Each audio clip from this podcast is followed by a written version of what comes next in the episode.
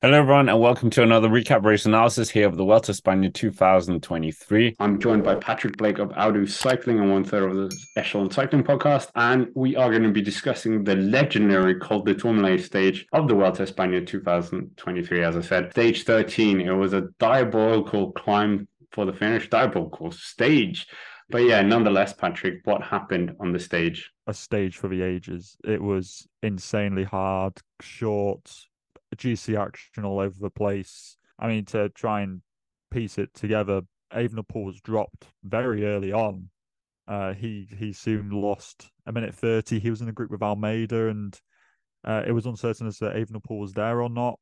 And but then it became very apparent that Evenepoel was gapped a minute thirty, two minutes. They got to the top of the the Aubisque Michael Storer took the KOM points there, and Evenepoel was out of the back. Uh, I think Almeida was slightly gapped at that point as well. And then they dipped down and going towards the Spandelles. Of course, Almeida is not the greatest descender. We've seen that, and I think the gap kind of bloomed out a bit from there. It stabilised to Evenepoel going up the Spandelles. Dora again took the the points there, and Jumbo Visma just were hammering home the advantage. There was no breakaway because with Evenepoel dropped, Jumbo wanted as much as possible to put time into him, and you know that was very fair. See there was no breakaway today, pretty much. Um, and then yeah, we d- descended off the Spandelles. Jumbo Visma kind of reformed a bit. They got Gesink back in there. They also had Kelderman, Kuss, Vingegaard, and Roglic. They were the most numerical team in the front there. Everyone else was in ones and twos. I mean, Almeida wasn't in there, so UE only had Marc Soler and Juan Ayuso in there.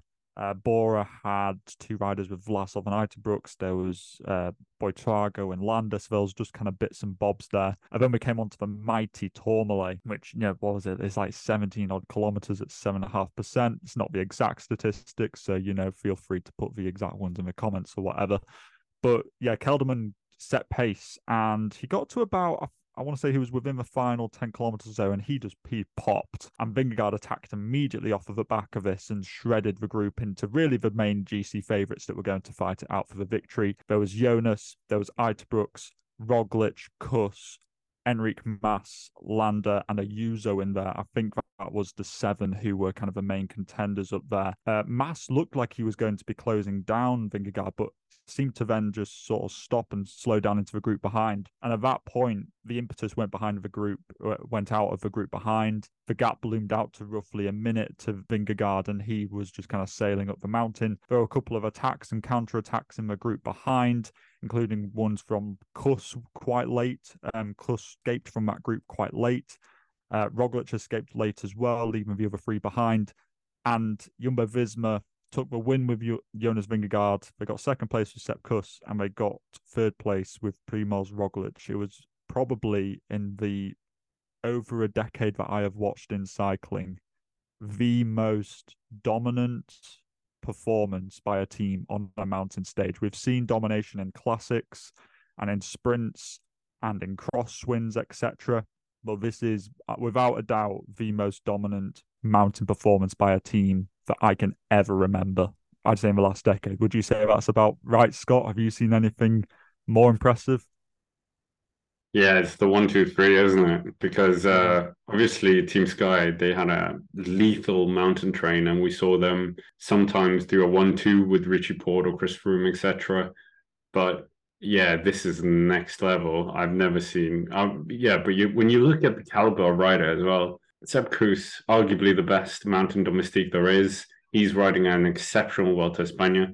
Primoz Roglic, yeah, three times Vuelta España winner, podium finisher in every single Grand Tour. Jonas Vingegaard, the two-time defending Tour de France champion. It's it's it's not like it's nobody. It is the creme de la creme here.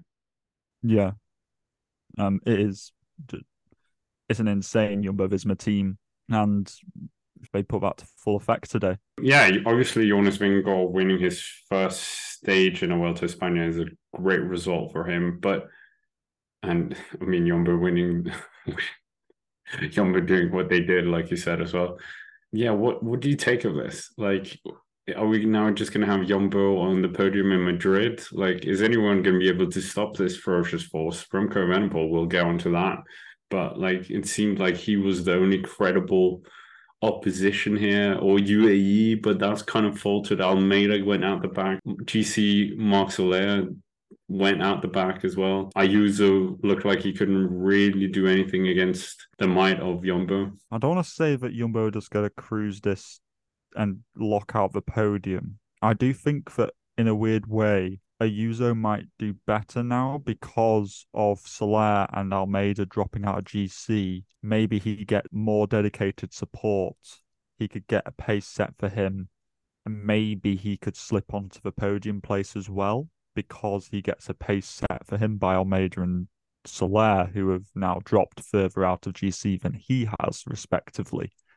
So I think that it, I don't think it's you know, a complete lock that Yamoda's going to roll to the line now and steal, you know, first, second, well, steal, take first, second, and first. I think that it's very possible that I'd say Ayuso, maybe Mas could get onto that place as well. I mean, also, quick shout to Uijtdebroeks, who was probably the biggest surprise. I, I, yeah, I was going to get on to that because I oh, thought that was insane. Yeah, I jumped it.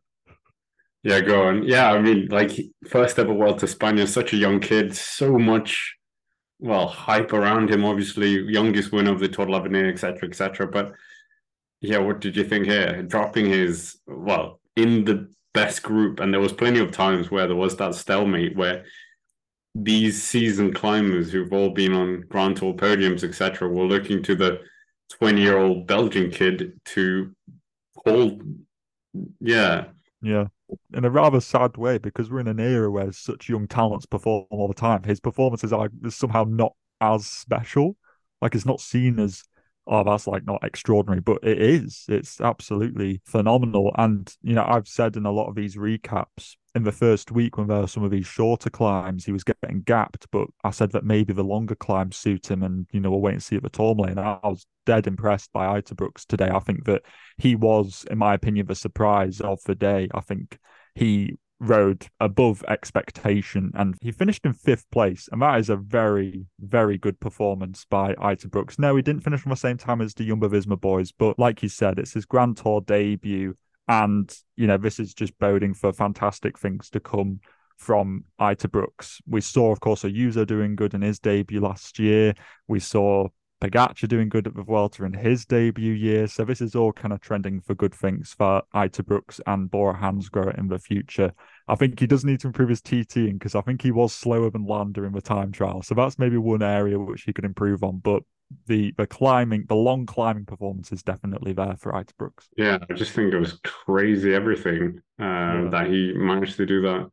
Uh, also, Steff Cras managed to get himself inside top 10 that was a yeah. notable little result. But like the top ten has has changed a lot since the start as well. Uh, Almeida, he's fallen down into well into tenth. Uh, Marc Soler, those two UAE guys are the ones who lost the most out. You would say, well, Remco Evenepoel.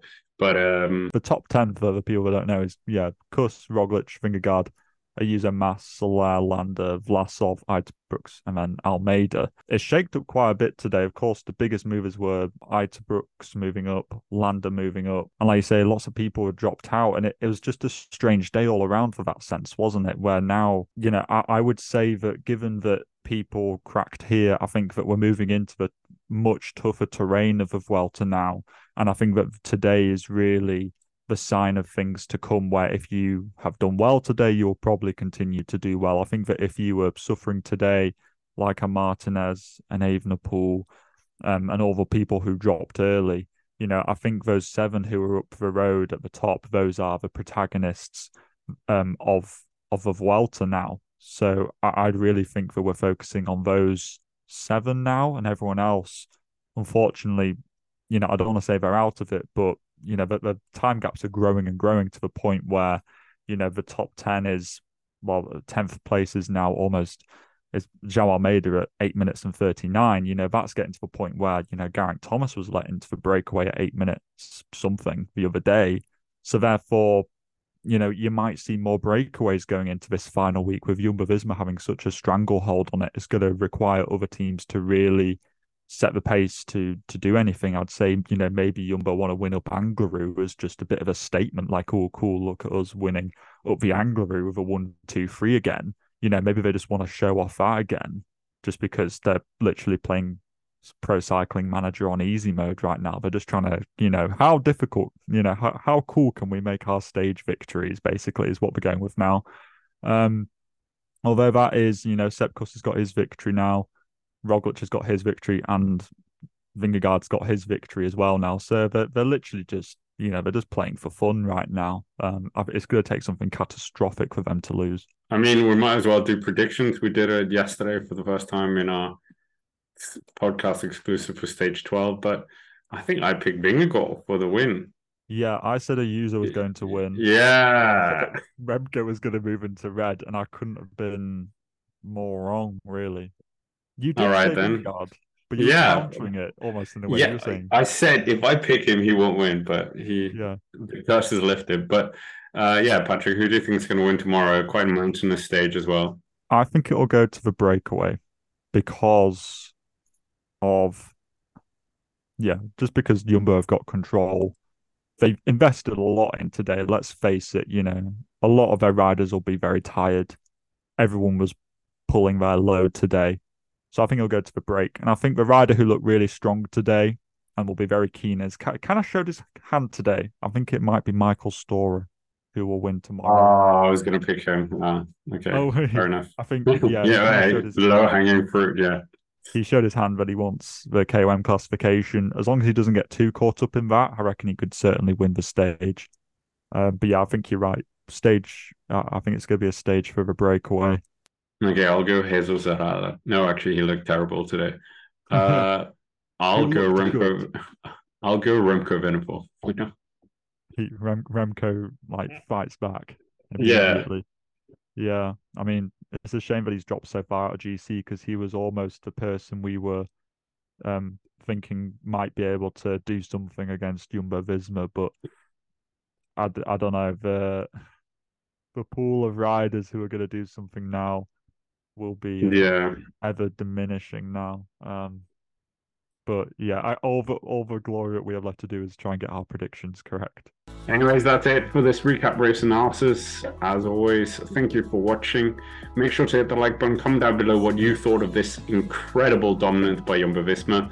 And if you haven't already, why not check out the Echelon Cycling Podcast, where Patrick and I do every single week with Ewan. But that's basically it. Thank you for watching again, and we will see you tomorrow.